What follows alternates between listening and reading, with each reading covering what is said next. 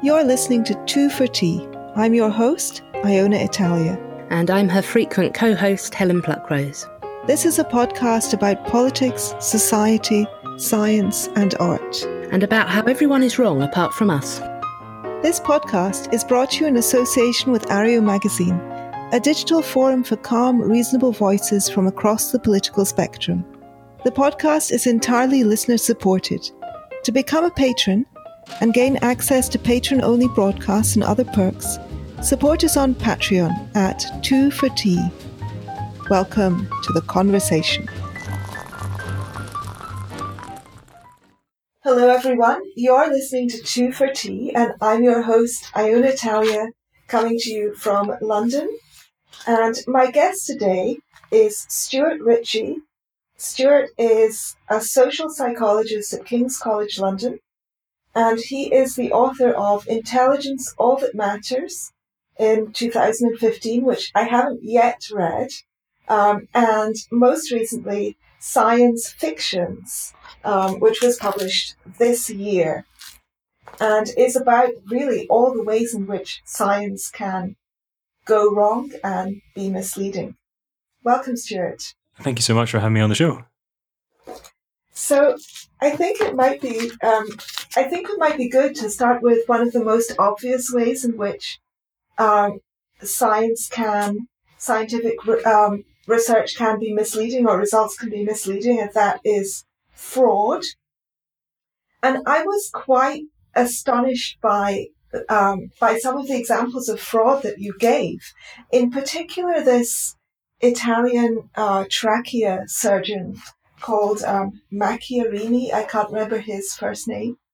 Um, tell us that that story. Yeah, I mean it's a it's an amazing case. Uh, Paolo Macchiarini, he was a a, a kind of up and coming surgeon, uh, and he was based at the Karolinska Institute, which is in Sweden in, in, in Stockholm, and it's it's one of the best um, universities and best medical schools in the world. It's where you get your phone call from if you win the Nobel Prize in medicine. So they they, they decide on Nobel prizes there. So you know it's a it's a really serious, big deal university um, and medical school. And he was there. He was uh, um, several of the the professors were urging them to hire him, and they eventually did um, because of his groundbreaking work on transplants. And of course, one of the big problems in transplant research is that, or in transplants in general, is that they often get rejected. So when you uh, give someone a skin graft or transplant an organ, um, you have to do a, a, huge amount of work to to make sure that it isn't rejected by the recipient's immune system. Um, and um, uh, uh, this was what he had claimed to uh, uh have, have, overcome, essentially, with this new uh, idea which he had, which was essentially that you took, and it was um, the trachea, the windpipe, you took it and you seeded it with um, stem cells from the recipient. So it sort of grew uh, stem cells, and then you could transplant it. And he first showed that or apparently showed that by transplanting a a, a, a person's a, kind of you know a deceased donor's uh, a windpipe into into a, a, a, um, a, recipient. But then he started doing it with artificial um, uh, windpipes, so ones that were not from donors. So this was revolutionary. It was really exciting. He published papers in some of the world's top journals, The Lancet being the main one. Which is, you know, if you get a paper in there as a as a as a medical researcher, you're doing extremely well. It's a it's a you know very highly respected scientific journal. Um, and he did all these operations and he was in the news and it was all a big deal. Um, and then it turned out that actually the transplants were not working. And this was despite him reporting the transplants in the papers, in the scientific papers. So these were, you know, part of the scientific literature. He reported them as if they were extremely successful uh, and life saving operations. But in fact, the patients were dying, um, including uh, uh, several patients in uh, the Karolinska Institute, some in, in, in, Russia, where he had other operations going on, some in the US, including a, a, a really um, young girl who he did this operation on. And he was essentially lying about the progress of the, the, the, the operation. So that's, I mean, the first part, that's how bad it can get, is that there's someone, you know, publishing top research who's who's you know fraudulently making up the results and and having a direct you know um, uh, effect on, on on on people. It's not some kind of indirect effect where it kind of you know, which is the main focus of the book, where it kind of perverts the scientific literature and so on. This is a direct effect where he was, you know, he was giving these botched operations to people and and, and, kill, and killing them, um, and um, and that's the first part. But the second part is how uh, and you know this is explained at length in the book. The second part is how the university essentially covered up for him. So the university um, uh, was uh, was really trying to crack down on the whistleblowers who came out and said, "Look, we." Kind of suspect that these operations are not going well, um, and in fact are being misreported. Um, they then um, got a an independent uh, researcher to come in and do an investigation. Um, he did an investigation and said this is scientific misconduct. Um, and they then said, "Well, actually, sorry, we've done our own investigation, and we don't think it's uh, we don't think it's, it's scientific misconduct."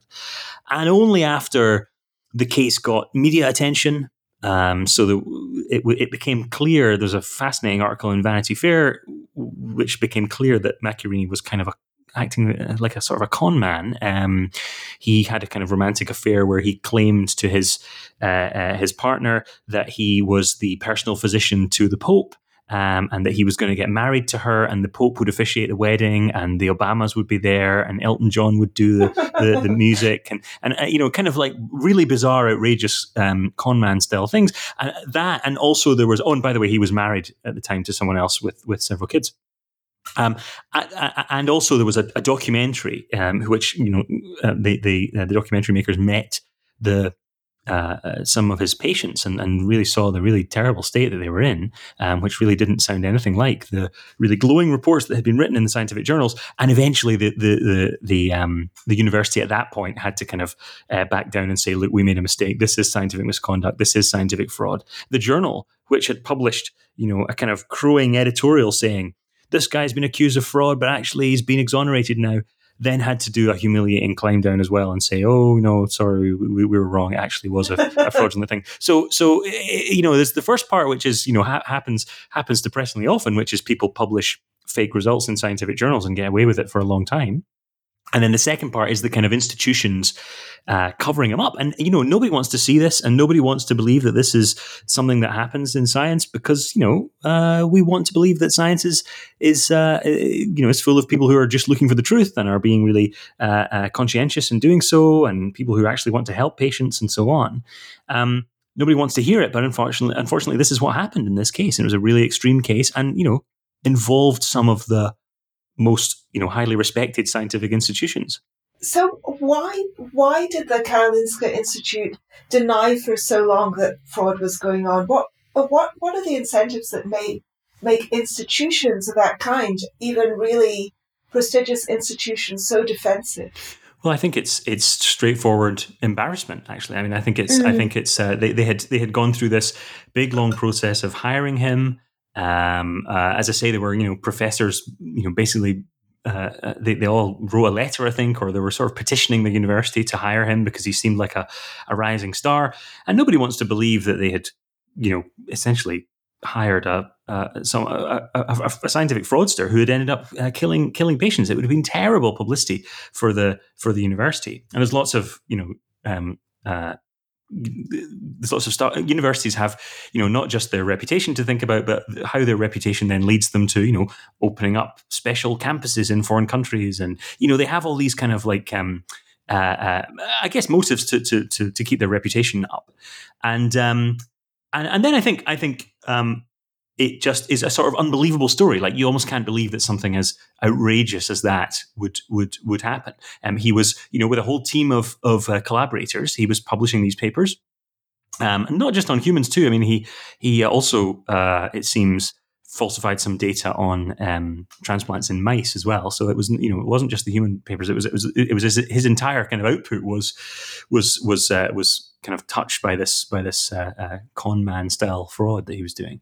Um, and the universities, I think, just didn't want to believe that something like that could could happen. And I think it, it speaks to something that we all, a problem we all have, which is in science, we don't want to believe that scientists are doing something wrong. As I say, we, we think that scientists are in it to kind of help people make discoveries and so on. And um, and it takes a, a, a you know quite a um, a leap to believe that actually they're you know deliberately falsifying results. And I think you know as a scientist, I have a kind of you know in the back of my mind fear of this scenario that happens where your collaborator that you've been working with for years. Um, it turns out to have been falsifying data in, in papers that have your name on them. You know, this happens. This happens quite a lot, and um, it's this terrible betrayal. And so, I think we all just um, have a kind of see no evil thing where we just don't want to believe that something like that is happening. Well, that has recently happened to a friend of mine whose supervisor has had papers retracted, Mm. and and as a result, his own career has basically gone belly up. Um, yeah. And he wasn't involved in the fraudulent research directly at all. Well, this is the thing: is that is that you can. It, it happens both ways. It happens, you know, supervisors or you know senior academics have produced fake data and given it to all their PhD students, so their PhDs are full of you know false false information. Uh, or sometimes, as a senior academic, you get someone you know a, a junior academic working in your team who's falsifying data, and it kind of ruins your lab's reputation for that for that reason. And so, um, yeah, it's it's just a, a terrible thing. And there's a current case happening right now in. Um, behavioral ecology. I don't know if this is maybe the the, the, the same case that you're talking about, but um, again, I won't mention the guy's name because he's uh, the guy who's Mm, accused of fraud yeah. is now getting involved in lots of legal action against people who have accused him. But um, he essentially gave data sets to um, to all these people that were, you know, eventually would become his collaborators and said, look, I've got this perfect data set that tests your uh, hypothesis that you're interested in. And, um, and then uh, it turned out that, of course, well, something was very wrong with the data set. Either it was fraudulent or there was some terrible, grievous error in it. Um, and, uh, you know, these papers are now being retracted and corrected right, left, and center. Yeah. Uh, I, so one of the pro- one of the problems, I guess, um, this maybe brings us on to the next thing, which is one of the problems is that you are rewarded for um, publishing papers that have nice, neat, positive, uh, or preferably dramatic or sort of interesting results. Um, and that really, you're really incentivized to to find a positive result. And I, I think you say somewhere that there's just an extraordinary proportion of published scientific papers show positive results. It's as if every scientist is making a huge breakthrough um, constantly. Yeah, absolutely. There's there's um there there's been you know some research on this where they've shown that um that uh uh no you wouldn't necessarily expect it to be 50-50 that you know every other paper you know finds a finds a null result. You'd expect it to be a bit more than that because of course scientists are building on what previous researchers have done and building on theories and hypotheses that are educated guesses and so on. So you wouldn't expect it to be a, a coin toss every single time you um you do an experiment or a study. But you wouldn't necessarily expect it to be like it is in psychology, where the standard literature in psychology, something like 94% or something of, of papers report uh, having found support for their first hypothesis. That is, they find a positive result. Um, I don't think that seems like a you know a realistic number if you think about what science should look like where you know you've got blind alleys you've got uh, uh, great ideas that just don't don't go anywhere you've got um, mistakes you've got uh, you know even even when uh, a finding is real you do occasionally expect to find a null result relating to it because that's just how numbers work and so um, you, you know the, literature should not look like this the literature should not look as you know um, uh, as positive as this uh, but as you say, one of the reasons for that seems to be, um, and that's kind of one of the arguments in my book, is is that scientists are incentivized to come up with positive results, um, not just by the system, but also kind of by their own by their own psychology. Right? We all would prefer, in most cases, to find something rather than not. Um, we'd all prefer, in some cases, in most cases, to to have you know, say we're doing research on an, on an illness, we want to find out new facts about that illness. We want to find out new treatments that might help. We want to find out new, um, you know, parts of human physiology or whatever that might affect that illness. We want to find positive results rather than, oh, you know, my hypothesis was wrong. You can see how that would be a psychological urge, but that psychological urge is is kind of instantiated in the ways that journals work, in the way that scientific journals um, uh, uh, choose which papers to publish, and that's the fundamental problem, right? Is that scientific journals, where you know the output for for all uh, the, the literature that we read, the scientific studies that we read, are making the decision to publish a paper not necessarily on how good the experiment is and how well designed it is and how clear it clearly it answers and addresses the question. Um, they're making the decision to publish it in, to some extent, at least, on the basis of what the actual result is. Um, and you can see why they would then be interested in publishing things which appear, at least, to be making a big advance um, and leaving in the dust, leaving behind all the research that kind of shows, well, maybe this is a bit ambiguous, or this is definitely not the case, or this is just a really boring result that, that gets us back to what we, you know, the status quo before we tried this experiment. you can see why all that less exciting stuff would would get left behind. Um, and what we would eventually then see in the journals is, you know, this rose tinted view of, of, of positive results all the time, and that you know is a kind of vicious circle because if that's what the journals are deciding, then scientists know that they internalize that, and they're less likely to even submit their negative or null or ambiguous results for publication to the journals. They're much more likely to say, well, we'll just um, as, as you know, as the phrase goes, we'll just file drawer that study. We'll just put it in the file drawer uh, and forget about it and move on to the next thing. And this is what's been called publication bias, and it has a real kind of deranging effect on you know the scientific literature as we as we see it. Um, of course, what we want is the scientific literature to be a record of all the research that's been done and which which studies are are uh, you know are showing positive results and which are showing negative results. But what actually we see is just the ones that the journals or the scientists have decided to publish, which is a quite different thing. You actually um, had a so at the beginning of your book, you recite a story about how you and your colleagues um, tried to replicate this rather startling study, which mm. seemed to show that people had ESP. Yes, um, that they could that they could uh, predict uh, which words they were going to see in a in a test. Yeah. Um, it's a very strange paper. It came out in 2011 uh, in psychology, in a, in a very mainstream, well respected psychology journal. Um, and it was, uh, yeah, it was, um, it was about ESP. It was about doing a doing a little memory test. So you're shown a bunch of words, and then you have to just remember how many, many as, as many as you can. Um, and then after that, you um, you see half the words again. The computer randomly selects half the words again, shows you them and then that's the end of the experiment. And what was claimed in this paper was a parapsychological effect. Um, so that is kind of a psychic effect where um, the the words that the, the, people were about to see were remembered better. So um, the way I kind of put this in the book to try and I mean it's kind of a mind blowing thing. The way I kind of put this in the book is you it's almost like you study for an exam and then you sit the exam and then after that you go home and study more and that studying that you've done after the exam somehow you know winds its way back in time to help you on the exam you know of just the stuff that you studied after the exam. So it's kind of a you know it, it's one of those papers where you wonderful. it wouldn't it wouldn't it be wouldn't it be fantastic? Wouldn't it be a wonderful world if that was true?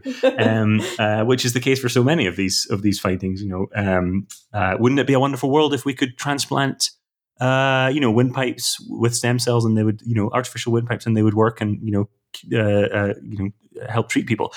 Wouldn't it be fantastic? But unfortunately, doesn't seem to be the case, and it doesn't seem to be the case for this psychic study because what we did was we ran the same experiment again and found no such results. And you know, I'm, I'm kind of skimming over a massive debate here in in parapsychology. The whole subject of parapsychology um, is extremely contentious and full of believers and skeptics and so on. So, I mean, that's a, possibly a whole other podcast um, for a whole other day. But um, we didn't find those results, and regardless of whether the, the actual psychic result is true or not, you know, we ran the same study again, we found no results, right? And we sent it to the same journal.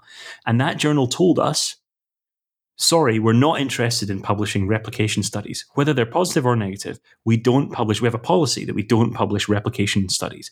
So what they were telling us was they published the original exciting finding, but they were not interested in anyone else just running that experiment again and checking whether it's whether you know they could an independent set of uh, uh, studies and independent labs could find the same result.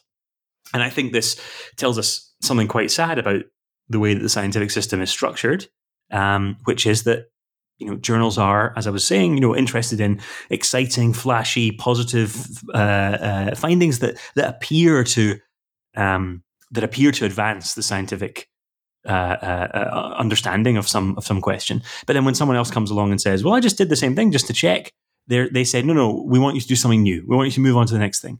There's no, you know, going back and just and just uh, consolidating what we know. It's all a matter of just moving on to the next thing, the next thing. This kind of neophilia, as I uh, uh, describe it in the book, where we're obsessed with new exciting things, as if we were you know, in the press writing newspapers. And that's not what we're about. You know, at least, you know, the, the news is supposed to be new, exciting stuff, um, you know, man bites dog type stories. But the scientific literature is not supposed to be about that, right? The scientific literature is supposed to be a, a kind of sober recitation of all the stuff that scientists have done. But unfortunately, it, it isn't like that. Um, I want to um, I, I want to move on to a couple of other effects that um, tend to falsify science. And one, I think, which um, might require a little explanation because uh, many of my listeners don't have a scientific background. Mm-hmm. Of course, I definitely don't have a scientific background, um, which is p hacking. And I think Brian Wansink, the now disgraced nutritionist, might oh. be a ah. good example of that. Yeah, yeah. I mean, so uh, I, I, feel so sad about. I know. I kind of. I kind of view him as a sort of a tragic, a tragic figure, um, because I, I sort of, although he was accused of, you know, scientific misconduct by his university and he lost his job, I almost think he just didn't quite get it. Like I, I almost think he didn't quite realize what he was doing was quite so bad. And and and the reason I say that is, so he's a well-known, uh, um, he's a psychologist actually. You know, of, of, a food psychologist. Um, so he was all about trying to get people to you know change the way that they think uh, about food and thus you know uh, eat the diet that they would prefer so to had, eat. He's the one who had the famous experiment where he uh, had a bottomless soup bowl. That's right. Yeah, he it was tube and the. Yeah, he won. he won the he won the the Ig Nobel Prize, which is the kind of fun Nobel Prize that uh, for for findings. I think the quote is that make first make you laugh and then make you think and um, he, uh, yeah, he had a sort of tube under the table, and it would always refill the soup. And the, the participants who were sitting eating the soup apparently didn't notice, and they ate much more when the soup bowl was refilling. And I'm not really sure what that's supposed to show, but it's certainly you know amusing. And uh, I, I, I, to be honest, when you read the description of the experiment in the in the study where, where this was you know this was published, it is a bit like I can't really imagine sitting there not noticing that the bowl was filling up, you know, or not thinking that the whole thing was a bit weird. Like, don't touch the bowl. You're not allowed to pick the bowl up. Now just eat the soup. You're not allowed to touch it. You know, did, did, did, you know? Were they maybe just kind of playing along? Which I think is probably the case in quite a lot of um, you know psychology research. Many, many psych um, experiments, yeah. that's the case. Yeah. I mean, there are a lot of psych experiments which I feel they sound as though they were done by Derren Brown.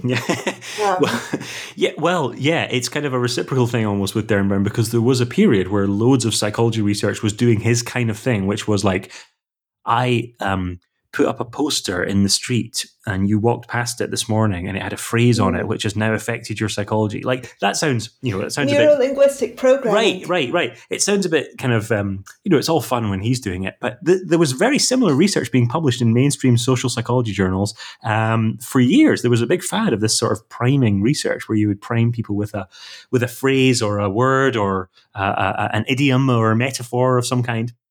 And it would apparently have this this drastic effect on their on their behavior. Um, anyway, uh, uh, but the Wansink thing is, um, I'm not sure if he did any like uh, of that sort of linguistic sort of priming research. Uh, I mean, maybe I'm misremembering, but the, the, the stuff that he's kind of really well known for is that Soup Bowl one, and also lots of research on. Um, and again, this is very very well known. Everyone knows this, even if they don't know his name.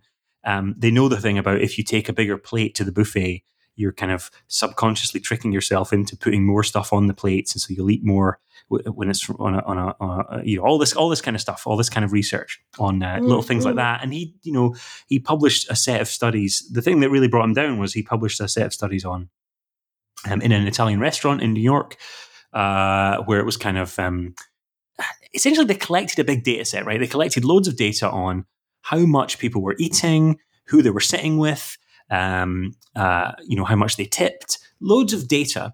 And then he essentially just dredged through those data to find some results, right? So uh, let's come up with a hypothesis. Um, maybe men eat more when they're with another man than they are with a, when they're with a woman, right? There's a hypothesis, and uh, you know this data set that he collected of lots of customers in this Italian restaurant could apparently test that, right? So he wrote this blog post on his website saying, uh, one of my students uh, was really reluctant to dig through the the, the the, the data and just find any old thing. But you know, my other uh, grad student, and he describes her as the grad student who never said no. Um, she was really excited, which is uh, yeah, again, like I think shows his kind of lack of like awareness of how he sounds, of how he's coming across, you know. Um, but but anyway, he said, you know, she was delighted to you know, trawl through the data. And, and if this hypothesis didn't work, she would go away and test it a slightly different way and test it a slightly different way and test it a slightly different way. And then we found something and then we would send that off for publication. And we've got, I think there were four papers that they published on the basis of this pizza or Italian restaurant related data. And um, he wrote this blog post saying that. And lots of people in the, in the um, in the comments, other scientists started popping up and saying, uh, Dr. Wansink, do you not think it's a bit, uh, you know, a bit odd to not have a hypothesis at all and just troll through the data until you find something and then just publish it? Eh, you know, given that we know that data is really noisy, right, and you can often fool yourself into thinking that something's there when it isn't, like you know, the face on Mars or shapes in a cloud or w- whatever. And it turns out that, and this is getting back to your question of p hacking. It turns out that the, the statistical tools that we use to um, to analyze data and to and to find signal in noise. And one of the things we get out of that is a is a p value, which is this thing we want we want this p value to be really low um, because it tells us that if there was nothing happening in our, data, it tells us the likelihood of, uh, of, of us finding results that that uh, that look like the ones we've got. So basically, we want that to be really low. Like we want us, or, or we want not to be fooled by the data into thinking that something's there when it isn't. Right? Can, can I just can I just um, paraphrase that Yeah. to make sure that I have Yeah, it's a understood it and everyone notoriously tricky concept, the p-value. Yeah. So the p-value is it is um, the likelihood that you could have found the same results completely by chance. So Well, it's uh, th- so. This is where statisticians will will jump on you, and uh, I, I was. I mean, I, you know, I took ages to phrase things as, as accurately as I possibly could in the book, and and, and I'm sorry. You know, I should say, I should say, no, no. I, I was about to say, and I still get jumped on by people saying, "Well, you didn't quite say this, you didn't quite say this." Uh, and and you know, in the book, I, I reference a study where I think eighty nine percent of introductory psychology textbooks. Uh, in their statistics sections, get the definition of the p-value wrong. So, like, nobody knows what this, this thing is, right? And yet, scientists are using it every single day, constantly, and it's really important. So, it's okay, really terrifying. give me the correct Well, the correct Well. I mean, the, the, the correct definition, I would have to like quote the uh, American Statistical uh, Association's special thing. But here's here's how I define it: if the null hypothesis is true, right, and the null hypothesis is there's nothing happening in this data, right? There's Mhm. there's the pill we've tested is no different from placebo. Uh, there's no correlation between variable A and variable B. Uh, what you know, what, whatever whatever hypothesis you're testing, imagine there's that the, the, the null hypothesis is that you're you're wrong and that there's nothing happening, right? So the pill doesn't work. In the case where where that is true, that there really is nothing happening, how likely is it that you would get the results that you got, or or, or results that look even more extreme uh, or more more like your hypothesis? And and obviously, you want that to be low. You want that to be Mm, like mm. uh, uh, uh, as low as possible because you want it to be unlikely that the um, in in the case where there's actually nothing happening, it looks like you found something, right? So so so that's what you um, that's what the p value is telling you. So so scientists are desperate to get their p values as low as possible, and um, you know in the early 20th century. Uh, the kind of agreement was made as by Ronald Fisher, the statistician, and uh, and lots of other things as well, including somewhat unpleasant things. Uh, big eugenicist and so on. But um, but he's a you know a, a statistician, and he left us with this idea that it should be lower than five percent, right? So p value should be zero point zero five or lower for something to be, and this is the, the phrase that he came up with, statistically significant. So you see this a lot in the news when you're reading about scientific. Uh, uh, findings that they're statistically significant or not statistically significant, or you know the effect of hydroxychloroquine on COVID nineteen is not statistically significant, or it is uh, you know whatever. So you, you hear this phrase a lot, and and I think you're hearing it increasingly now. Um, you hear it in the Mm, news, mm. you know, because obviously everyone's talking about scientific studies now with with COVID nineteen. Um, and what that means is that the scientists have run a statistical test, calculated a p value, and that p value is less than zero point zero five, meaning that in a world where the null hypothesis is true, you would only have a five percent or lower chance of um, finding the results that you found. Right. So that's what the p value is telling us. And it's a bit of a weird, like, convoluted explanation, but unfortunately, that's just how it is. That's just how this Mm, particular branch of statistics works. I think people, I mean, lay people often confuse this with the effect size. Yes. So statistically significant doesn't mean there's a large effect. No. Um, it just means that whatever effect you found has a low probability of being there by chance. Yeah, has a low probability of being there if the if the null hypothesis is If true. the And- null and- and- hypothesis is yeah, true. but you're absolutely. I mean, that's a, such a crucial point is to is to say that that p value is often affected by how big the sample is. So if you have a, a really really large sample size, so you're doing research in like so there's a, there's a database in the UK called the UK Biobank which has half a million people in it. You can find loads of really low p values in that because the sample size is really big. So um, it's affected by how big the sample size is. Um, but that doesn't necessarily mean that the effect you found is important. And this is the the kind of weird problem with the phrase statistically significant, which Ronald Fisher, back when he was talking about this in the 1920s, I think, um, significant was kind of had a slightly different meaning from how it does now. It kind of means that this signifies something rather than it's you know significant or important. Um, and so it's a subtle distinction, but it's but it's one that has I think kind of driven people off, or, you know, on the wrong track when scientists you know th- say I have found a statistically significant result. They, the scientists, and the people listening to them think, "Oh, wow, this must be important." But actually, all they mean is that that, that it, it, you know it's it's um it's it's unlikely to have been to have looked like that if the null hypothesis was true.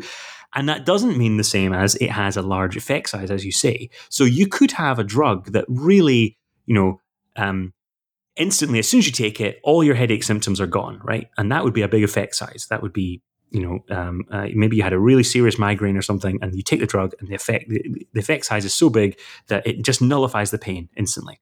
So that would be a big effect size. But you could also have a drug where you have a tiny effect on the effect size. Uh, you have a tiny effect on the headache, I should say. It, you know, it improves things a little bit, and it does that reliably. Does that, you know, um, the the drug really does work. It's not just due to chance or or anything like that. The, the drug really does work, and in that case, you would see perhaps you would have a statistically significant p-value, but you wouldn't have a, a very large effect. So differentiating these things is really important, um, and I think one of the problems that I talk about in the book is that scientists make their decisions on what is true on the basis of having calculated a p-value. Um, so they say if the p-value is less than 0.05, then suddenly the finding is real. And if the p-value is above 0.05, then, oh, well, forget about it. We can't publish that. And, and by the way, this fits into our discussion of publication bias because, of course, what journals are looking for when they when we're talking about positive results, like what is a positive result? Well, for the majority of scientists, a positive result is p is less than 0.05. So what so what Wansink was doing was he was um, he didn't have a hy- he wasn't testing a hypothesis. He didn't say, okay, my hypothesis is X. Um, what does the data show? He was looking at the data and trying to find a hypothesis uh, that that would fit the data. And the more kind of hypotheses you um, uh, you test against the data, um, the more likely it is that you will find some something by chance. Yeah, absolutely. So the p value, although it's all about trying to detect signal and noise, the p value breaks down if you just keep uh, keep calculating more and more and more p values. Um, so the, the assumptions of the p value are that it's kind of an independent test that you're just you're just calculating one p value and and seeing if it's less than 0.05 and, and that's it. That's kind of the assumption that you know you have to kind of you can you have to kind of fulfill to make the p-value work the way we want it to work.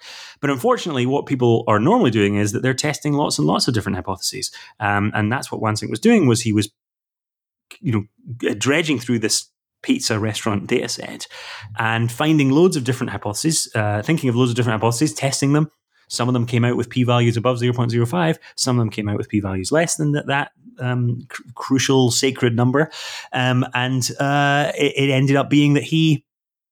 Um, that, that you know they would publish the ones that had the 0.05 um, and, and and and the crucial thing is that he would write them up as if they had had a hypothesis all along that this was going to be the case, right? So this is um, what's been called harking, H A R K ing. So so um, hypothesizing after the results are known, um, which is something which unfortunately loads of scientists, maybe even a majority of scientists do, which is that they don't really set out their hypotheses clearly beforehand. They kind of vaguely have an idea of what they might do. Then they kind of analyze the data and then they, they find what the data shows. And then they go, well, let's write it up as if we had, you know, a hypothesis uh, uh, like that. And this is what's been called p hacking because you're trying to get your data below that p of less than 0.05, right? You're trying to get mm-hmm. that below that criterion. And you can do that in the way of just casting through your data and just just finding any old thing like Wansink was doing. Or you can actually manipulate the data in sometimes, you know, non-deliberate, unconscious ways, but you can do things like, well, you know, that that person was kind of looking out the window during the experiment. So we'll just drop their data and see what happens. We'll run this, run the, the p value again and see if it's less than 0.05. Oh, it is? All right. Well, we'll just stop there and we'll publish that. Um, yeah. Uh, you know, that Petri dish, I'm sure that looked a bit dirty, uh, you know, compared to the other ones. Uh, let's chuck that one out, you know, uh, or, or mm-hmm. let, us I've just thought of a, a, new type of statistical test that we'll use uh, and we'll just see if that gets a p value and we'll publish that one. You know, so scientists right. are doing all this stuff. They're busily doing all these different things with their data, different tests, different sample sizes, different all sorts of stuff. And then they're just publishing the ones that look like they have this, you know, this this p is less than 0.05. And what we don't see, it's like it's like publication bias in miniature, right? It's like publication bias on the level of an individual paper because what we don't mm, see is all mm. the stuff that didn't work. We see all the stuff that worked and not the stuff that didn't work. So it's kind of there's like macro publication bias and then there's micro publication bias, which is the which is the p hacking stuff that goes on. And again, it has a really bad effect on the literature. It has a really uh, uh, you know it really knocks us off track in in you know what we're supposed to have, which is a scientific literature that that tells the, the truth about what's been done, that is an accurate representation of the studies and so on. And what you can see here is that it's not an accurate representation. Um, uh, and in fact, you know, various things followed Brian Wansink's uh, blog post, and he eventually some emails of his leaked to BuzzFeed News, and in one of the emails he explicitly says to his co-authors, "Let's try. I'm, I'm, I'm disappointed that the p-value is is over 0.05. Let's see if we can get that any lower." And uh, that's as I say in the book, something which is kind of astonishing for a scientist to say, which is you know, can you just go back and manipulate the data to make it look better? but I think that's what uh, lots of scientists are implicitly saying, even if they don't right. just come out with it like he did. Right, right. Um, I'm, I'm just double checking that I understand this correctly because I wonder if this is analogous. So I once um, came across a uh, functional um, medicine practitioner.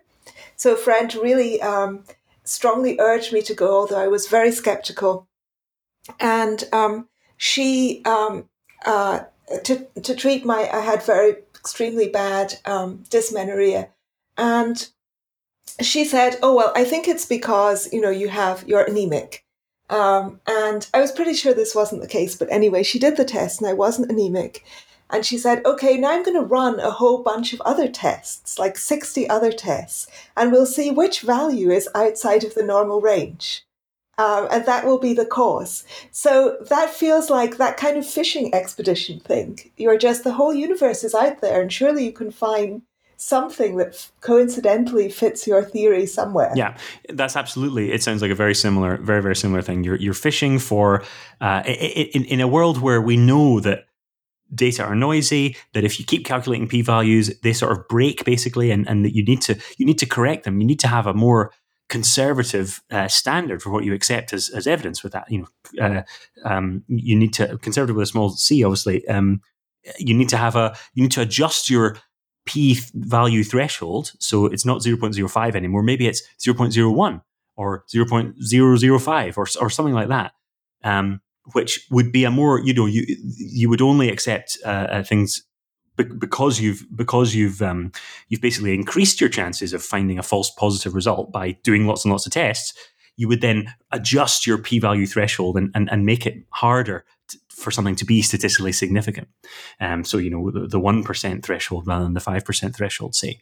So um, and and and you know I think scientists and you know your uh, uh, functional medicine person and whatever, I think they don't understand that the world is a really noisy place in terms of by, by which I mean, you know, statistical noise, statistical fluctuations, and that it's really easy to convince yourself that you've found something when when really it, it, it isn't. And and you know, to go back to another um, thing I've mentioned, that the whole idea of doing replication is right that you want to make sure that the finding that you've uh, discovered in your lab, you want to make sure that someone else in another lab can find the same thing and that you just didn't have a fluke finding. Um, you you want to ha- make sure that other people can can can get the same thing, and if you if, if that's not the case, then it is much more likely that what you found was was you know was just by pure by pure luck. Yeah, I, uh, you were saying in the book that very few replication studies are done, and uh, even in many cases, uh, if you try to reproduce the results from the data, if you have the complete data set, mm. then even then you find that the sums don't add up um, in a lot of experiments. So many things are just put out there and they're never kind of tested or verified. Yeah, that's uh, uh, as, as bad as the replication failures are, and I think that's you know one of the main problems, certainly in in you know social sciences, uh, but also in medicine and various other places. As bad as they are, the reproduci- reproducibility failures, which uh, you know some people use those words interchangeably, replicability and reproducibility, but um, I think it's useful to have replication means when somebody else goes out and does uh, the same experiment as you, but with new data, you know, new new people, new participants, new animals, new uh, particles, whatever it is, right, in a, in a totally different setup. Um, reproducibility is, as you said there, when you've actually got somebody's original data set that they did their, their research on, and you can't find the same results in that data, which is astonishing when you think about it. It's like, you know, they, they, um, the, the, the, the scientists have not described accurately in their paper what they've what they've done. And I remember when I was an undergrad, we were told when you write up your scientific papers, you know, when you're doing your little dissertation projects or whatever, um, you write the method, the methodology section in such a way that makes sure that other people can come along and do the same experiment as you did, right? And and, and make sure that mm, someone can mm. can can can can actually just work out what you what you did. But in in so many cases, First of all, people can't even begin to do the replication because people have not described the experiment correctly. But secondly, they can't find the same results, even if they've got the original data set. Um, and all that can mean is something has gone wrong in the translation of the, the, the, the analysis uh, uh to the scientific paper. Um, the, the paper uh, has typos in it. Uh, the paper doesn't accurately reflect what was done. The the um, the the analysts took more twists and turns and maybe p hacking style twists and turns in the analysis uh, while they were while they were doing it, which they didn't report uh, in, in, the paper. Um, they haven't produced their computer code for you to reproduce their uh, analysis. Or something like that has gone wrong in the way that the analysis is, was done and, and, and, and, written up.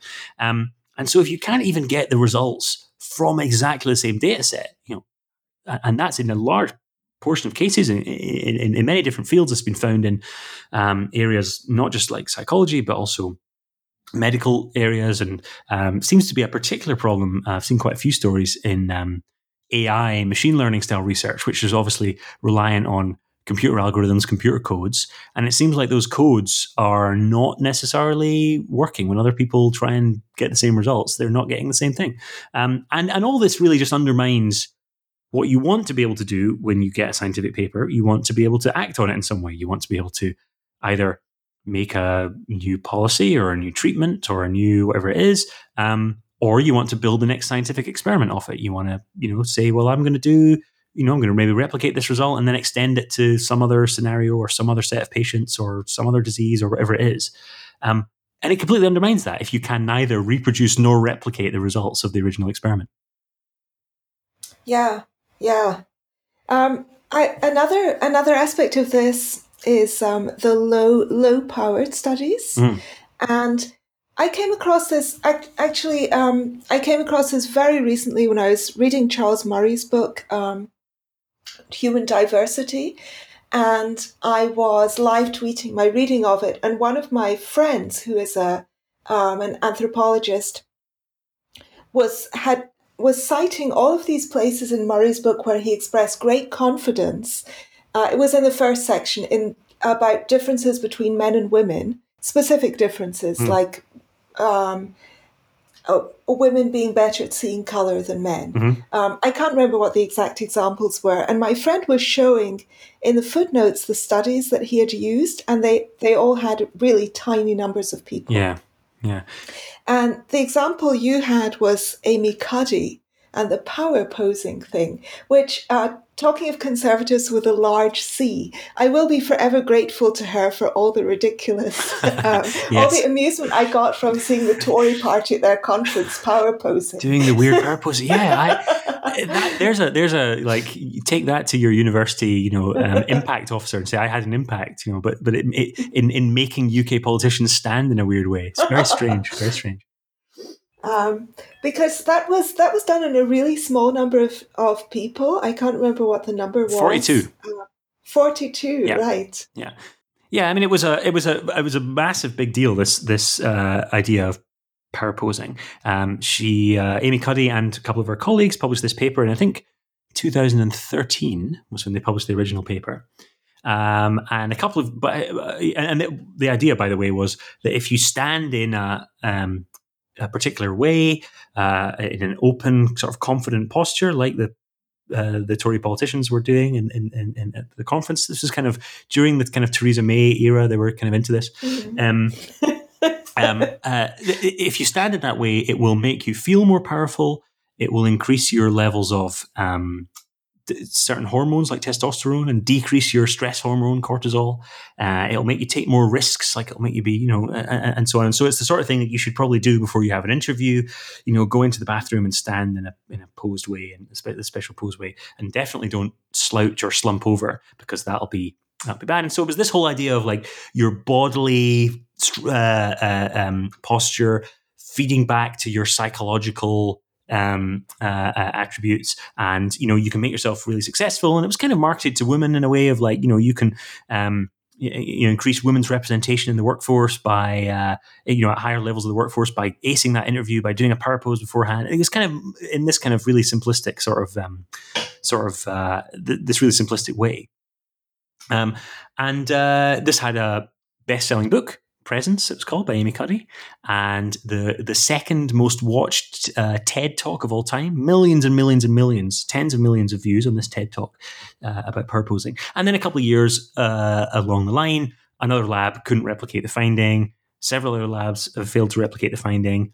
Amy Cuddy still stands by it, but um, but the really interesting thing that came out of it was that the first author of the paper, uh, uh, Dana Carney, who is a psychologist at um, Berkeley, I think, in California, she came out and said, Look, we did this study in 2013. At the time, we thought it was fine, but now I don't believe in this anymore. And what she basically described was p hacking. She described that the, that the study was you know that they tried different statistical tests that they dropped people out when they you know uh, they dropped people out inconsistently across different things that they they ran all sorts of analyses and then only published the ones that were statistically significant and so on. So you wouldn't expect this to this to um, to, to replicate.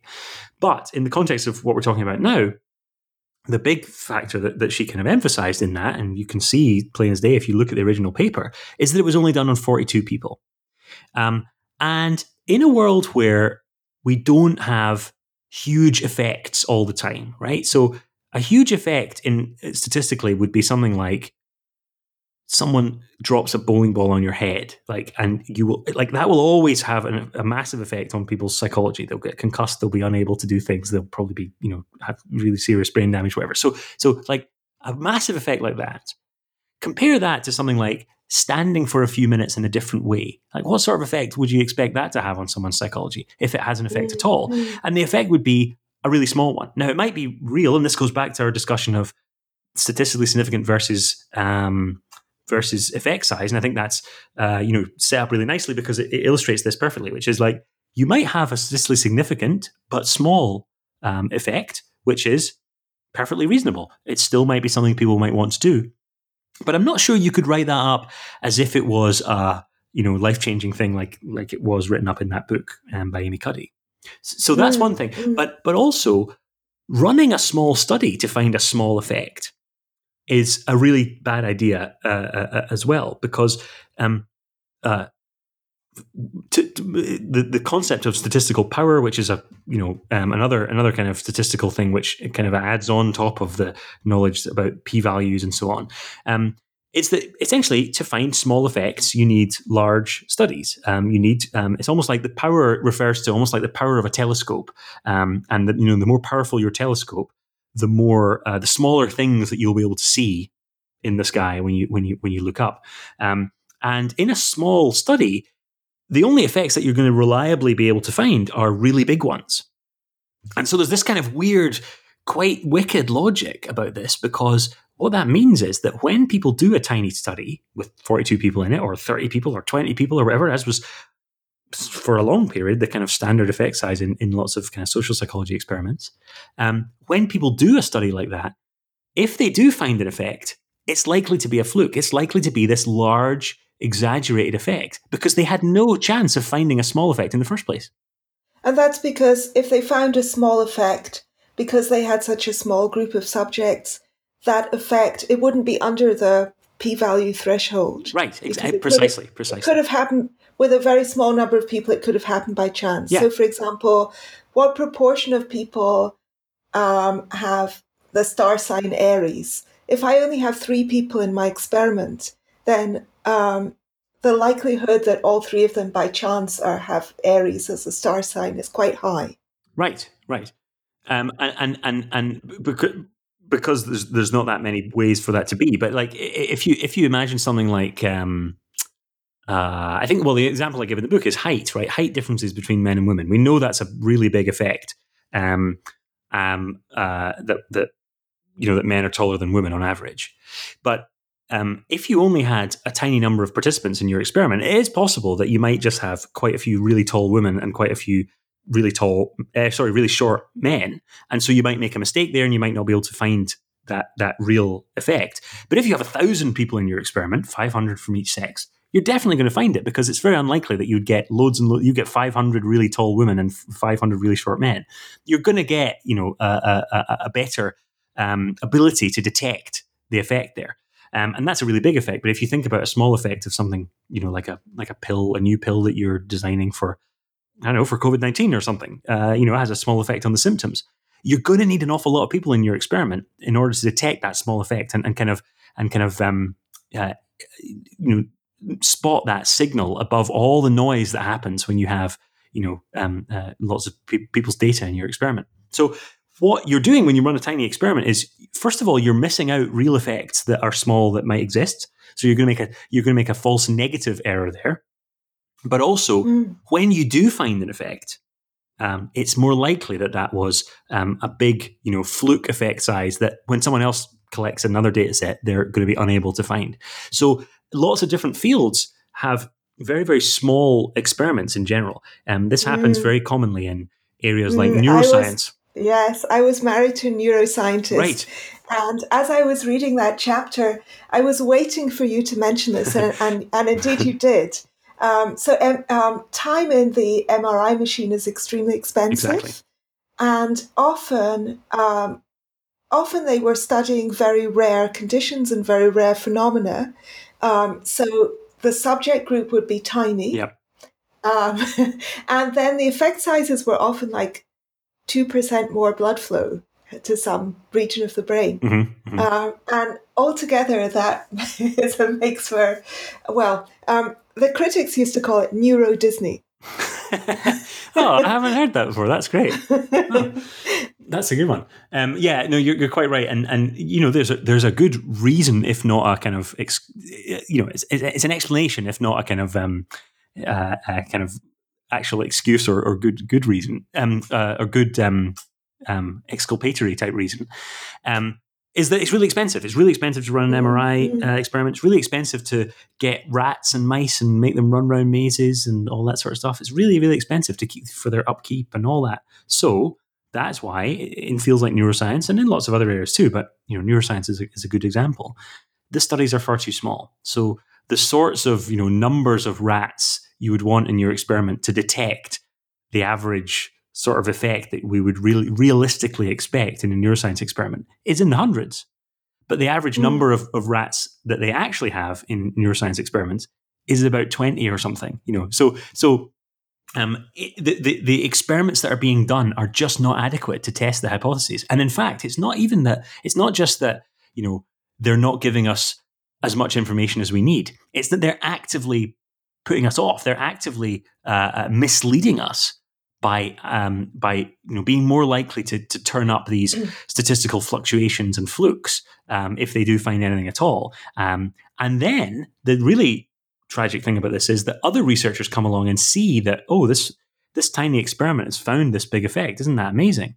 I'll just run a tiny experiment as well. So I'll do my next experiment and it'll be a small one. And then the next person comes along and does a small one too. And small and, and, and so you get this kind of domino effect where everyone is encouraged to do low sample size research um, uh, uh, by the fact that the original study was small and found this, you know, uh, in the book, I say it's like a moth sitting on a light bulb. Like it, it, the, the, in reality, the effect is small, but by fluke, you found a, you found a large one. But it's not a replicable one. It's just in your data set, it looks like it's really big. So um, this has a really bad effect on all sorts of fields, and you can get yourself into you know, so in, in, genetics and behavior genetics, we had the, the, the phase of doing research on candidate genes, where people did basically research that was underpowered, it was far too small on um, on on uh, different genes that were related to psychiatric outcomes or things like uh, IQ or. Uh, um, oh well, I remember the gene for homosexuality. Right. I think right. that was way back in like the nineties. Um, yeah, yeah. The gene for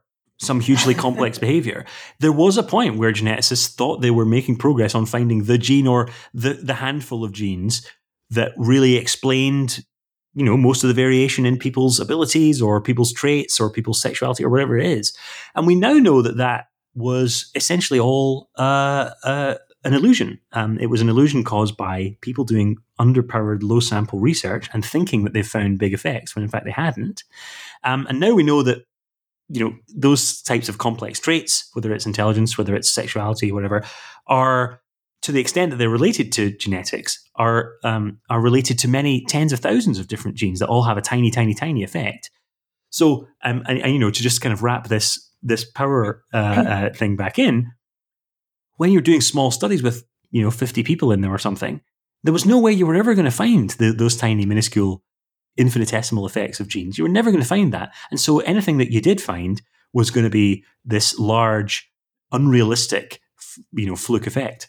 So um, mm. we now know better in genetics, and things have got somewhat better. I mean, it's still obviously very complicated and, and, and very controversial and so on. And there's all sorts of arguments going on there, and that's again a whole other podcast. But we've moved away in genetics from the the candidate gene methodology, which produced an entire field of research, uh, mm. which was mm. which was essentially an illusion, which is a really scary thought.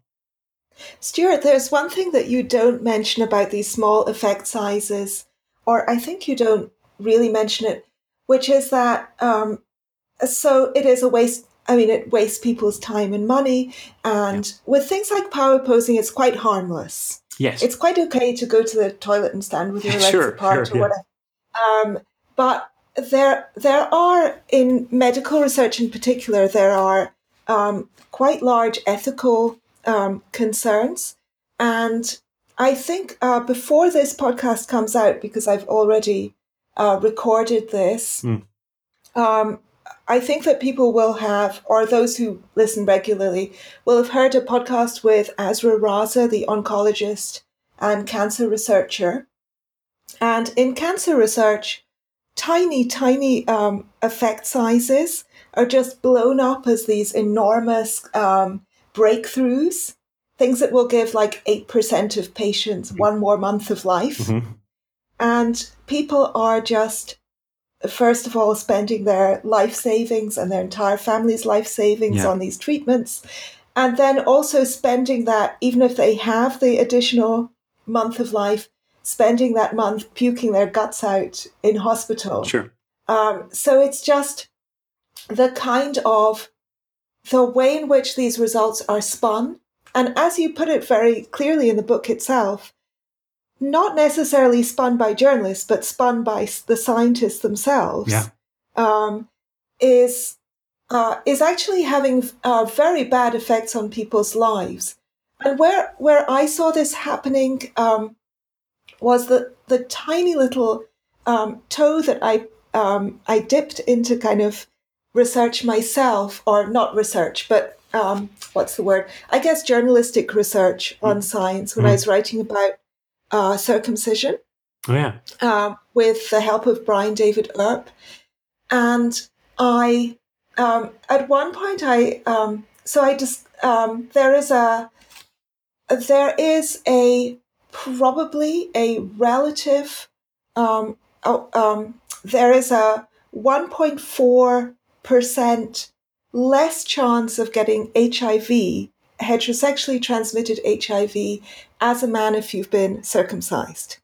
So right. the figure that they're the figure that they're giving, or the figure you get if you go and um, do the calculations with the research, which Brian has done, is 1.4 something.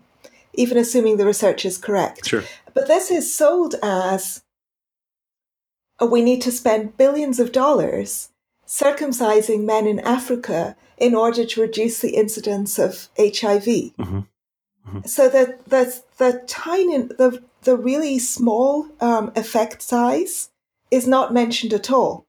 And at one point, I asked somebody from the WHO. We had this conversation on, on Twitter, and I said, Why don't you mention the fact that you're only talking about a 1.4% reduction in likelihood? And he said, if you wanted lots of men to get circumcised, would you quote that figure? Which I just thought wow. was so extraordinary. Yeah. Um, um, wow, the ends and, the ends justify the means in that case. That's really amazing to see. Um, but I think that in cancer research, it's maybe more benevolent, or maybe it's more benevolent here as well. You really want something to work. Yeah. And that's why I I um, bought both of Brian Wansink's books back in whenever it was when he published them, mm-hmm, mm-hmm. because I have a tendency towards fatness. So I'm really hoping that I was really hoping that one of his tips would work. That I could just get a smaller soup bowl or yeah, or yeah, take yeah. fewer items absolutely. in the buffet, and I would start effortlessly losing weight, um, which didn't work at all. Well, this is something which I, you know, I go into in the the chapter on hype in the book about, you know, as you said there, it's not that scientists are innocently doing their research in this really high-minded way and then these bad journalists come along and, and, and, and misrepresent it. It's that the scientists themselves are often um, writing press releases to hype up their research beyond uh, where where it should really, you know, beyond what the data can actually show, um, and sometimes writing popular books uh, that misrepresent or or at least over overblow the the, the research. And then also, even if you want to check the actual research, you go to the footnotes, and the footnotes refer to a journal which which you don't have access to, and where Yeah, you'd have yeah. to pay like forty bucks to download. But this, I mean, that's a yeah. I mean, that's a whole that's a whole other discussion about you know who who the the, the really bizarre scientific publication system where where um you know the public often fund research through their tax tax money, and then they also pay scientists salaries through their tax money, and then they um they the, the scientists work for free in terms of you know reviewing papers for the journals and so on and they publish they publish the papers in journals for for-profit companies. And then a member of the public is asked to pay again to uh, uh, access it themselves or pay again in their tax money uh, to allow universities to subscribe to the journals. So you're getting this like these all this money flowing from the taxpayer into the scientific journals where um, you know the, the, scientists themselves, except in the case of some you know editors who do get um, some form of um, uh, of payment, but in, in certainly in, in, for peer reviewers, you don't get any money at all. So you're working for free, and all your taxpayer money is going on these on these uh, journals. So there's a bizarre case there, but you know. Um, that's you know and that's to read research which by the way it's not just books and press releases. The the papers themselves are often hyped up as well. They're written in this kind of spinning way where you know even if you've not been able to p hack or publication bias yourself into finding um, only positive results in your paper if you've got negative results you can just write your paper up as if they were positive right? You can just pretend that they were positive. You can massively underplay them in terms of the you know writing up your uh, analysis. Um, so at all the levels of you know where the actual experiments meet the write up, whether it's the write up in in the journals, in public, in books, and so on, um, you've got opportunities for scientists to hype up their research, and they take that opportunity and they run with it, and they uh, uh, end up putting massively misleading statements into press releases, books, and the papers themselves all the time. And um, you know the whole system of science, the whole process that science is supposed to have, the peer review uh, uh, system, and so on. Obviously, it's failing in terms of journals. Uh, you know the, the, overblown statements made in journals, but it doesn't operate at all in terms of you know popular books and press releases and so on. So scientists can get away with much more. And the unfortunate thing is that's where members of the public are reading about the research. Right. It's very hard to once something is out there, it's very hard to put that genie back in the bottle, as we see with Yeah. Andrew Wakefield, who is one of Quite. the most discredited scientists, and yet people are still citing that. Um, Quite, uh, and it's uh, actually I just I haven't read it yet, but I just received uh, uh, uh, the book, uh, the new book by Brian Deer, who was the investigative journalist that really um, uh, investigated and, and, and caught Andrew Wakefield in his fraudulent research. Uh, it's called "The Doctor Who Fooled the World," and um, I'm looking forward to reading that. But you know, there's a there's a kind of brief version of that story in, in my book as well, of because I couldn't not talk about it. It's the worst scientific fraud uh, uh, ever, probably in terms of its effects. Uh, just just to remind people, this Yeah. is the the guy who published the paper which allegedly found a link between the MMR vaccine and autism. Yeah, yeah, and and it turned out that it wasn't just a a mistake or a blind alley or something. It was fraudulent. Uh, he falsified the medical records of the children in the experiment and claimed that they had symptoms of uh, that were associated with autism when in fact in some cases they didn't have those symptoms. In some cases those symptoms had appeared before they had the MMR vaccine. Various things like that. And um, I'm looking forward to reading more details of that case in the in the in the book by Brian Deer. But um, but yeah, that. Uh, particular, uh, you know, is particularly nightmarish because it spread out into the world. Um, uh, the the panic that occurred when that article was published, and it was published in the Lancet again, uh, you know, a very highly respected medical journal, um, and um, that was the scientist himself, you know, falsifying results, um, and then you know the journalists just had to follow his lead basically, and and uh, he was you know, strongly opposed to this combination MMR vaccine. It turned out there was financial reasons that he was, uh, uh, uh, you know, going for that. He had a um, uh, he had um, patented some individual, you know, the M and the M and the R. Uh, rather than the combination vaccine, and so he, he looked like he could have stand to gain lots of money from this. So there was, you know, that's all described by Brian Deer. Um, but that's the scientists themselves, and and you know, even in cases that are not fraudulent like that, like outright fake data, you do still find scientists, you know, hyping up their research, writing things as a, in ways that, that the data just can't support. I mean, there were there were twelve kids in that Wakefield paper, right? So even if it hadn't been fraudulent, it would have just been an interesting observation, something to be followed up in a, in a large, a much, much, much larger replication study. Um, it wouldn't be something to draw conclusions about and then do a big press conference like Andrew Wakefield did and so on. He was he was hyping up this these, these results. By the way, since then, people have actually done those large studies and found there's no link between the MMR and, and, and autism. Um, but but um, you know, this is what scientists are doing all the time. They're taking their tiny little studies, or their studies that are inconclusive, or are just a you know a kind of brick in the overall wall, and, and making them sound as if they are you know these these huge breakthroughs. And again, to go back to what we talked about right at the very start, this is the incentives. This, the, the incentives in science are to really hype up your research because the more you hype it, the more attention you get, the more opportunities you get, the more uh, you know grant money that you you you, you might get, um, the more important you make your findings sound, uh, the more attention people will pay, and the better you'll get on in your career. Mm, mm. Um, so I, I just want to refer people. I don't want to talk about it right now because I spoke about it in a previous podcast episode.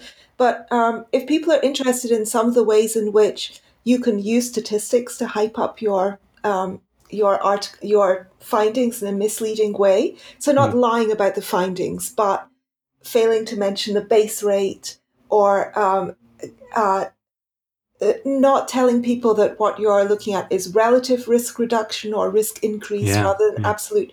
Um, I had a podcast on that with um, David Grimes, who's written a book called The Irrational Ape, which Yes. has quite a lot of stuff about how statistics can be fraudulently used. Yeah, yeah. Um, I I have some questions from um, Twitter, Hmm. which I think Chris Kavanagh has asked about fifteen questions. So I, I, Oh, wow. I think I will. Uh, he, Chris is a friend of mine. I think I will try and ask at least and mine. one. Hi, Chris. Hello, Chris.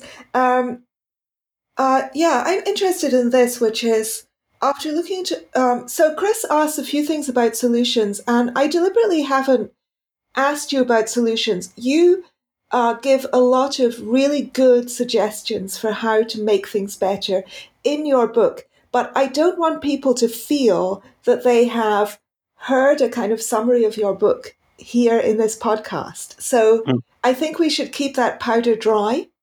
sure, sure. If you want to find out what Stuart's solutions are, and they are very ingenious, then you need to go to the book. And that is not hype. That is the truth. well, thank you. um, anyway, Chris asks, and This is a question I have too. Um, I mean, every time I have sort of looked into the validity of science um, at all, and I don't have a scientific background, so I don't feel when I see a scientific finding, I don't feel qualified to know Mm. um, how likely or otherwise it is. All I know is that I looked into the research on low fat diets and it was bad. um, Yeah, it's no I read- surprise. I read a biography of Ancel Keys, and I think the the Keys seven Countries study needs to be thrown out um, Right. wholesale. And I looked into circumcision, and that was just terrible science and misrepresentation. Hmm. Um, and now there's been also the replication crisis in psychology, and I, I've talked to Jesse Singal um, about that. So Mhm. Whenever I've looked into it, it's, it uh, I've I've come away with this feeling of skepticism, and it gives me a, a huge sense of disorientation. Um, I certainly don't believe in conspiracy theories, alternative science, or medicine, or anything like that either. But I just have this sense that I no longer know what to believe. Yeah. Um, and I think that Chris Chris's first question sort of addresses this. He says, after looking into all the fraud and misconduct, how has Stuart managed to avoid becoming disillusioned with all of science and dismissing all experts? It's a very good question, and and I think yeah, there's lots of things to say about that. I mean, the first one is Um, and I guess, sorry, can I just Yeah. say there's a kind of a his second question sort of um, continues on from this because he Yeah. says, "How concerned are you that your book could serve as a weapon for pseudoscientists and science denialists?" Yeah. Well, that's actually, I was about to say, you know, the first thing to say is I would not want anyone to come away from reading the book uh, and and think, well, we can just chuck out science then, and I'll just be an anti-vaxxer if I want, or I'll be a creationist if I want, or whatever it is. Um, the point of the book is that everyone needs to raise their standards in terms of what evidence they accept, and you know, w- w- and, and you know, part of that is that this kind of rather uneasy thing about learning that actually scientists have much lower standards than we would want for the stuff that they publish in their journals, and that, that gets into this, you know, into the scientific record. Um, but everyone needs to raise their standards, and my feeling is if you raise your standards for research on things like, you know, anti anti-vax or creationism or whatever it is, then you would there wouldn't be much left. Uh, you know, uh, you know, as a as a scientific basis for those kind of beliefs. But I think also it, it's um, it really is um, a, a strong argument. If there are people criticizing science and and who think that there's some sort of uh, um, conspiracy in science or conspiracy of, of, of silence of, of, of, you know scientists who know that there's something really wrong and they they, they won't uh, reveal it to the public or whatever that's all the more reason for us to get our house in order. It's all the more reason for us to be as open and transparent about our uh, uh, our science to publish our data to publish our plans and to avoid all the the sorts of mistakes that we've talked about the p hacking and the publication bias and all that. Publish our null results you know stop making science look as if it's this amazingly pristine thing because the problem that you get when you make it look like a pristine thing is that eventually someone will find an, an, an, issue with a paper, and there always are. Every single paper out there is flawed in some way. Um, uh, that's just because of the nature of reality. You know, you're never going to be able to do a perfect study.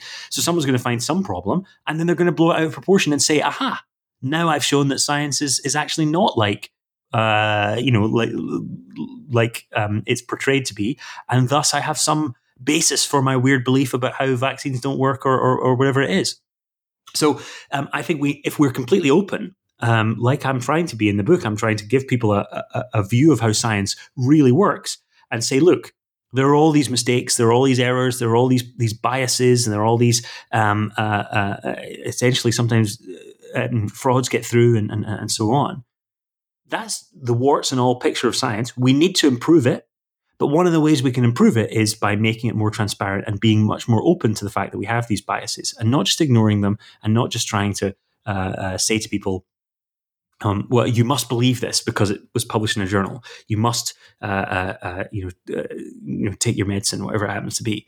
Um, so I think the fact that there are anti-science people is in fact it's, itself a really strong argument for the sorts of stuff I'm talking about in the book that we need to be more critical of ourselves in science. Mm, yeah, I mean, you can't pull the wool over people's eyes for the, for that long. Right, Ah. right. Uh, uh, so um, I um, there's also a question from um, another. I'm asking you only questions from my friends. Um, Liam Kofi Bright, um, who is also a former guest on this podcast, and um, who I've I've talked to about scientific uh, fraud when he was on the podcast. Um, Mhm. It was more about why what motivates scientists commit fraud and Oh, what yeah. kind of people commit fraud. And he asks uh, a friend of mine. Um, uh, he gives a name, but I can't. Uh, it's a Twitter handle, and I'm not going to look it up Oh, yeah. now Sure, sure, sure. That's Um, fine. Once said that studying science itself has made him more distrustful of any one piece of work and yet more impressed by the enterprise as a whole. How has writing this book affected Stuart's attitude to his own practice as a scientist? And by the way, um, Liam's second question why aren't all scientists Bayesians? Um, that you answer in the book. So we- let's not answer that now. Liam needs to read your book. He doesn't know the answer. Yeah, there is a brief discussion of the Bayesian stuff. I mean, yeah, just for for the listeners' benefit, the the stuff we've been talking about so far, the p values and statistical power and all that, is from one sort of perspective on statistics, and it's the majority. It's definitely the majority of what's published in scientific journals. The vast, vast majority of scientists are using this so-called frequentist perspective on doing research. But there is a whole other way of doing research. It's a Bayesian perspective, and um, it's what Liam's saying there. Is, is, is you know he's uh, obviously a fan of that perspective, and it has its pros and cons as well. And I, you know, I make the argument in the book that if we all suddenly became Bayesians tomorrow, I think you'd still find all these all these problems. Um, I don't think p values are the the cause of the problems. They're sort of a symptom. The way p values are used is sort of a symptom of the underlying issues in science. But I think that's a really nice way of putting it. Is is that when you read about all the biases and so on that kind of permeate science, um, it, it, makes you go back. Actually, it makes you go back to the the original principles, such as they are. I mean, it's very hard to define what science is uh, and and what its principles should be. But I think a decent stab was uh, was Robert Merton's principles, which I talk about the Mertonian norms of science, which are you know been debated and argued about uh, in the you know philosophy and history of science for a long time, but. The, the, I think they're the four really good principles. The first one being universalism. So, you know, it doesn't matter who's making the claim, what their characteristics are, their background, or whatever. If they make a scientific claim, it should be assessed on its merits. Uh, um, the second one being disinterestedness, that scientists shouldn't have a, a, a, you know a strong bias in, in, in favor of one result over another, or one theory over another, or one um, outcome over another. Shouldn't have strong political beliefs that are forcing them, you know, to to accept only results that look like this or look like that. Um, um, and then the, the the the idea of, of communalism, which is that we should share results with each other, that we should be always open for other people to come in and look at our results and share our data and and and and, and check it. Um, it shouldn't be for one person only working in their lab alone. It should be there should be a scientific community that we share uh, stuff with, and uh, organized skepticism that we should constantly be checking people's claims and that, that there shouldn't be any embarrassment or uh, awkwardness about saying to someone, "Hey, can I have a look at your data? Uh, um, I need to check it." Uh, and there shouldn't be, you know, um, we shouldn't be putting scientific claims out into the world until they've been rigorously checked and and uh, and had a sort of skeptical eye over them, which is, you know, what the whole point of the, the peer review system was all about. So it's really important to um, to to separate out these principles, which are the you know to some extent uh, more or less what scientists are kind of signing up to, even if they're not officially you know signing a bit of paper. But the, the, the, that, that kind of ethos is what scientists are signing up to. So it's really important to distinguish that from academia or you know industry or how science is actually done in reality. So it's like in theory and in practice. And in theory, science is great and it's the best thing we've ever invented as, as a, as a, as a you know the human species but in practice it goes wrong in all these ways. And we we we have some pretty good ideas of how we might be able to to get it back on track. It's just that our own human nature and our own biases and so on have have kind of suffused science and made it and made it um uh, not live up to those principles that we that we really need it to live up to especially um, as you've as you've said when we're talking about you know fields of science where people's lives are at stake medicine uh, and, and so on. I mean it's easy to laugh at the power posing and the psychic results and the silly soup bowl filling up and so on. But all the things I've been talking about um, and all the biases and so on, uh, you know, operate in fields where you know not only massive amounts of money are being spent, but but people's lives are at stake. So, um, uh, yeah, it, distinguishing between science and academia um, is one of the really important things that we need to do, um, and we really need to reform academia um, uh, and get it back to real, actual science. Hmm. So there are a lot of questions here from Twitter, but I feel as though you have really covered uh, um, mm. many of the many of the things that people are are asking. Um, one thing that several people are asking is um, h- how journalists can do better in reporting on science, mm. and how lay people can do better at knowing, uh, assessing yeah. um, the importance of a or the veracity or likelihood of a scientific finding. Yeah, well, I have a little appendix in the book about you know what you should be looking for when you read a, a scientific paper, um, and one of the things I mentioned there is is that I think an underrated way of of of kind of critically assessing a paper is simply to look at what other scientists have said about it, um, and that's really useful because when scientists see something that they disagree with, they um, will often you know post it on social media. They'll often post it on websites like PubPeer and so on, um, and they'll also um, there are there are organisations which seek to you know get comment from scientists. So the Science Media Centre, for instance, in the UK, um, I think there are similar there are similar bodies in other countries, but in the UK uh, we have the Science Media Centre, um, and they whenever there's a study that has some kind of you know media worthy result, press release, something that might be controversial, they go and ask a whole bunch of scientists um, to comment on it.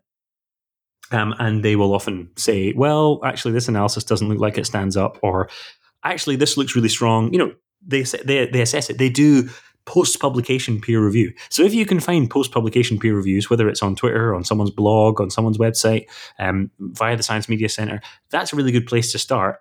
Um, and the best journalistic articles about scientific, you know, new scientific studies will include a quote from a, an independent scientist who wasn't involved in in, in that research. Um, now, of course, just picking one person um, uh, has its own selection biases, and you might you might find someone who's implacably opposed to that particular field of research and will give it a bad, you know, a, a, a, um, will give it a, poor write up. Um, but but you know, it's better than just ex- accepting the claims uh, at face value, which is you know, as as we've talked about, that's often uh, accepting claims made in scientists in press releases, which we know are full of misleading claims. There's been lots of studies of press releases, and they do mislead in, in, in various ways. So I think uh, enacting this process of organized skepticism, like I just mentioned, the Mertonian norm, uh, uh, and this whole process of, of, of you know there being a there being a scientific community, really enacting that and getting as many different perspectives on a paper as possible is a really good thing. And I think people shouldn't be afraid to um, to send papers to scientists uh, or email scientists and ask them questions. People are often very pleased to discuss their work. Sometimes they're a bit reluctant to, or well, maybe in a majority of cases, they're a bit reluctant to send their data to people and so on. But um, often they'll ask questions. I think um, uh, just creating this this discussion around scientific papers is a really is a really important thing because you know what else is peer review but you know asking scientists to create a discussion about a paper. Great. I, I feel that we've covered most of the. I mean, um, mm-hmm. people are asking a lot of some questions that I actually don't understand. um, so I don't know well, how. That's relevant where, I mean, yeah. um, how does he feel about erinaceous representation? Razib Khan asked me that. I think I think Razib uh, he had the chance to ask me questions on his podcast a few weeks ago or last last week whenever it was, and so he should have asked me that then. And he's been a guest on this podcast too. Yeah, so. yeah, yeah. Um, I think I, I feel as though we've really covered a lot of ground. And Indeed. I and I don't want to kind of exhaust the book. I want people to leave this podcast feeling like they need to go and read the book now, which is very beautifully written. Um, I have to say. Um, so I have, um, I, I mean, I have a PhD in English literature, and I used to be a dance teacher, and I write poetry. And uh, I have the kind of understanding of science that you would expect from hearing that hearing that biography. Um, and also, maths makes me cry. um, but I found I was able to follow everything, and it was just so delightfully written. Thank and you. you. had so many anecdotes. Well, not anecdotes. Um, what should I call them? Examples um, so Mhm. many real world examples um, of what you were talking about. We haven't, I think that I would just like to, before you go, I would Hmm. like to touch on one other example, which is the Why We Sleep book. Oh, Uh, because absolutely everybody, um, everyone I know has been reading that book. And Mm-hmm. uh, I see it in every bookshop and every, you know, uh, I remember remember when we used to go to airports, but um, you know, in every airport bookshop, it was piled high. You know, it was everywhere. That book, massive Walker. smash hit. Yeah, yeah. Yes, I was actually. Um, he a friend of mine recently quoted that book in in there in in his book, Mm-hmm. um, and when I got to that part, I just I froze and I thought, Well, oh no, Yeah. Um, the, the, the reason I picked up on this was there was a really amazing, uh, quite extraordinary blog post by um, Alexey Guzey, who is a writer, and I, I um, follow him on Twitter and so on.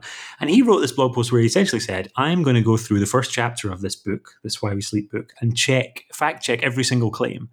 Um, and he just found a whole litany of misleading claims, incorrect claims, and um, you know misrepresentations of the studies. So you know correlation causation errors. You know writing up writing a, a, up a study on sleep that was purely correlational. Like you know it correlated the amount of sleep people got with the um, with their you know some sort of health outcome, um, and writing up as if it was causal, as if it had been an experiment where they'd you know randomize people to get more sleep or less sleep, and then right. check the effect. Maybe they slept better because they were healthier. Precisely, precisely. So there's a kind of a correlation causation error there, um, and it's not that the results are uninformative or anything. It's just that they shouldn't be written up as if they're causal, um, and you know various things like that. But the worst thing I think was uh, this has been picked up on The blogs. chopped off graph. Yeah, yeah, this has been picked up by um, Andrew Gelman, who's a statistician who writes a kind of um, critical, you know, blog on on, on science. It's uh, uh, worth a look.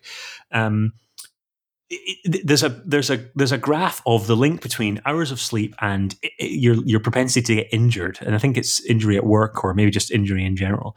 Um, and it's and what it's what it looks like if you look at it in the Matthew Walker book, it looks as if the more sleep you get, it's very simple. It's like a staircase. The graph it's like a bar chart, and it goes down. The more uh, sleep you get, the more hours of sleep, the, the less likely you are to get injured. Right? It's a very straightforward, uh, simple thing to understand. Um, but if you uh, actually look at the original paper where that came from, there's another bar uh, of I think five hours of sleep.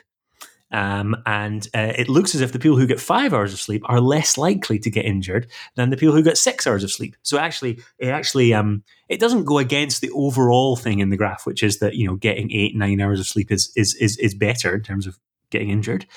But it complicates the picture. It makes the graph look a bit more complicated and, and harder to explain to people. And so, what Matthew Walker has seems to have done in, in in the book is just chop that bar off the graph altogether. So chop a bit of the data away to make the story look simpler, to make the story look easy to understand, to make the story look more impactful. Um, and um, obviously, this is not uh, how we would want. This is not um, clear, transparent reporting of science. And this is something which has been read by, I mean, I don't know how many books, uh, how many copies that book has sold, but an astonishing number. Mm. Um, I think would be the would be the would be somewhere you know uh, it would be an accurate description.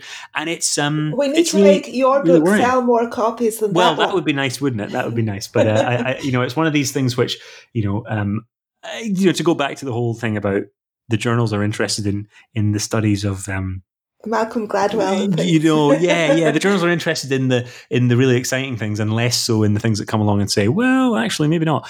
You know, they're much more interested in, in things that come along and say, if you don't sleep, you will, you know, your immune system will fail, you'll get cancer, you'll get injured, you'll die earlier, you know, all this sort of stuff. Um, than they are about someone coming along and saying, well, if you look at this graph, it's actually not a full representation of the original data set. Like, you know, obviously. And so um, it's the whole thing about, you know, the the um, it being it being much, much easier to refute eh, sorry, um, it being much much easier to put out a bullshit claim in the world than to refute one. And uh, I think that's that's really the situation we find ourselves in with with that kind of thing. And that's not to say, by the way, I should be very clear. That's not to say that the book is is is wrong in every respect. I'm sure there's lots of completely accurate stuff, and I'm pretty sure that getting more sleep is in general better than getting less sleep for all sorts of reasons. Mm. I'm pretty sure that that's the case. That seems very plausible to me. It seems to fit with the evidence I've seen. But it doesn't mean that you can catastrophize it, and it doesn't mean that you can misrepresent data, um, uh, um, and, and, then really not really respond in an, in an adequate way when, when other scientists ask you about it. So um, I think I find that really disappointing um, and really frustrating, given that such a best selling such a best selling book. Um, it has this kernel of truth, and I talk about this in, in, in, with respect to quite a few other popular science books that are written by scientists. You know, there's a kernel of truth there, but it's just blown out of proportion um, by this need to, to, you know, to hype things up to make them sound more important than they are. Yeah. Do you think that? I mean, my my feeling um, about lifestyle advice, sort of preventative health advice of that kind, is mm. that I mean, what is important to me, the individual, is what will make me healthier, happier, etc. Not what is, uh, not even if even if the data is accurate, what is statistically somewhat more likely to make people happier and healthier in general. And therefore, the only way to find that out really is to do n equals one kind of one person case studies on myself. So, um, you know, I, I know that if I sleep for seven hours without setting an alarm clock, and therefore seven hours must be the right amount of sleep for me. Mm. Um, well, blanket, yeah, blanket advice like that is uh, is obviously you know um, is not going to be is not going to be you know particularly helpful. It's it's it's no pun intended about blanket, by the way, given that we're talking about sleep. But um, but um, I was immediately visualizing. yeah, yeah. Um, no, I, th- it's I think, priming. I think you were primed clearly. That, oh God, linguistic priming. It's it's come back. All, all is forgiven. Um, um, no, it's it's it's um, you know, I, I, I, wouldn't advise people necessarily like should experiment on themselves or, or, or anything, but they might not. You know, a lot of a lot of the research is written up as if it, it applies to everyone across the board, and it's the most important thing we can all do. But of course, there will be individual differences in how people react to things and treatments and interventions and lifestyle advice and and, and, and so on. And I think that is another nuance that is lost when people are trying to write a best-selling book about whether sleep mm-hmm. will help your life or whether it's whether it's about priming or whether it's about educational interventions or anything like that, or whether you should stand up in the bathroom before you before you um, go into an interview, like all of that is, is, is all of that kind of nuance about well, in some cases it might work, in some cases it won't. Some people are going to react differently to this than others, and so on. Um, is all lost, um, and, and I think that's you know in in in some way that's actually what the whole book is about. Is about how science is this really inherently complicated thing. It comes up with a really messy picture a lot of the time. It's not really um, the sort of thing that we humans who like nice, neat stories want to see.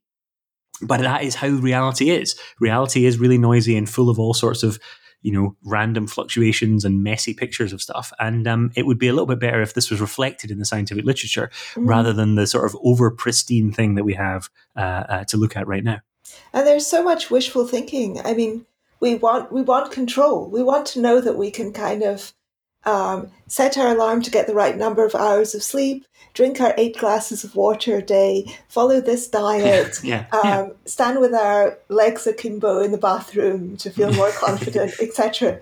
Um, and, and then then it will then it will kind of work. We'll have a guarantee of doing yeah. better in life. And unfortunately, yeah, and I, I, guess I guess what this book is, complex. what this book is saying is that uh, unfortunately, despite the whole system that we've kind of built up to try and to try and get away from that, scientists are no less prone to that kind of thinking than uh, than anyone else. Mm-hmm. Stuart, is there anything that you have wanted to say or have hoped that I might ask you, which you haven't had a chance to say? Well, I think I think we've covered a, a, a, a lot. You know, as you said, um, there's the whole chapter on you know what fixes there are for science, and I would encourage people to go and take a look at the the book and uh, that, book. that, chapter. It's one of the longer chapters because there's mm. there's a mm. lot to say. It's, um, it's yeah. excellent. You have really good ideas that I think would make well, a seem like the, they would make a huge difference. Well, you would you would hope, and certainly these and are things which we should experiment with. Yeah, yeah. yeah. Yeah. So, so yeah, um, uh, you know, aside from that, we've covered most of the main topics in the book. So, yeah, it's just been it's been really nice to chat to you. It's been lovely to talk to you too, and please do come to dinner. Thank you. Thank you very much. Um, thank you so much, uh, Stuart, and have a wonderful week, everyone.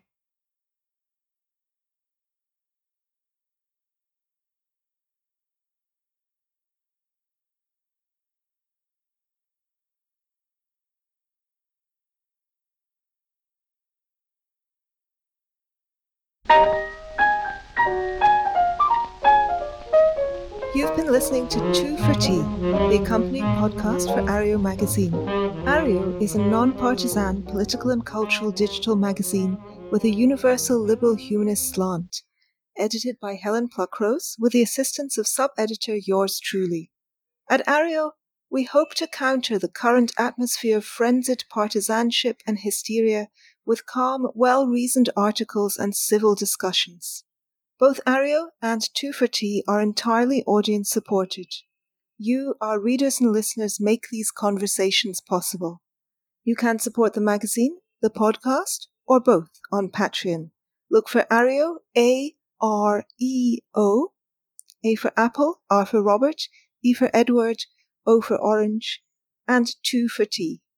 All patrons will get access to free monthly patron only podcasts and other perks. Plus, by becoming a patron, you will keep these platforms alive and flourishing.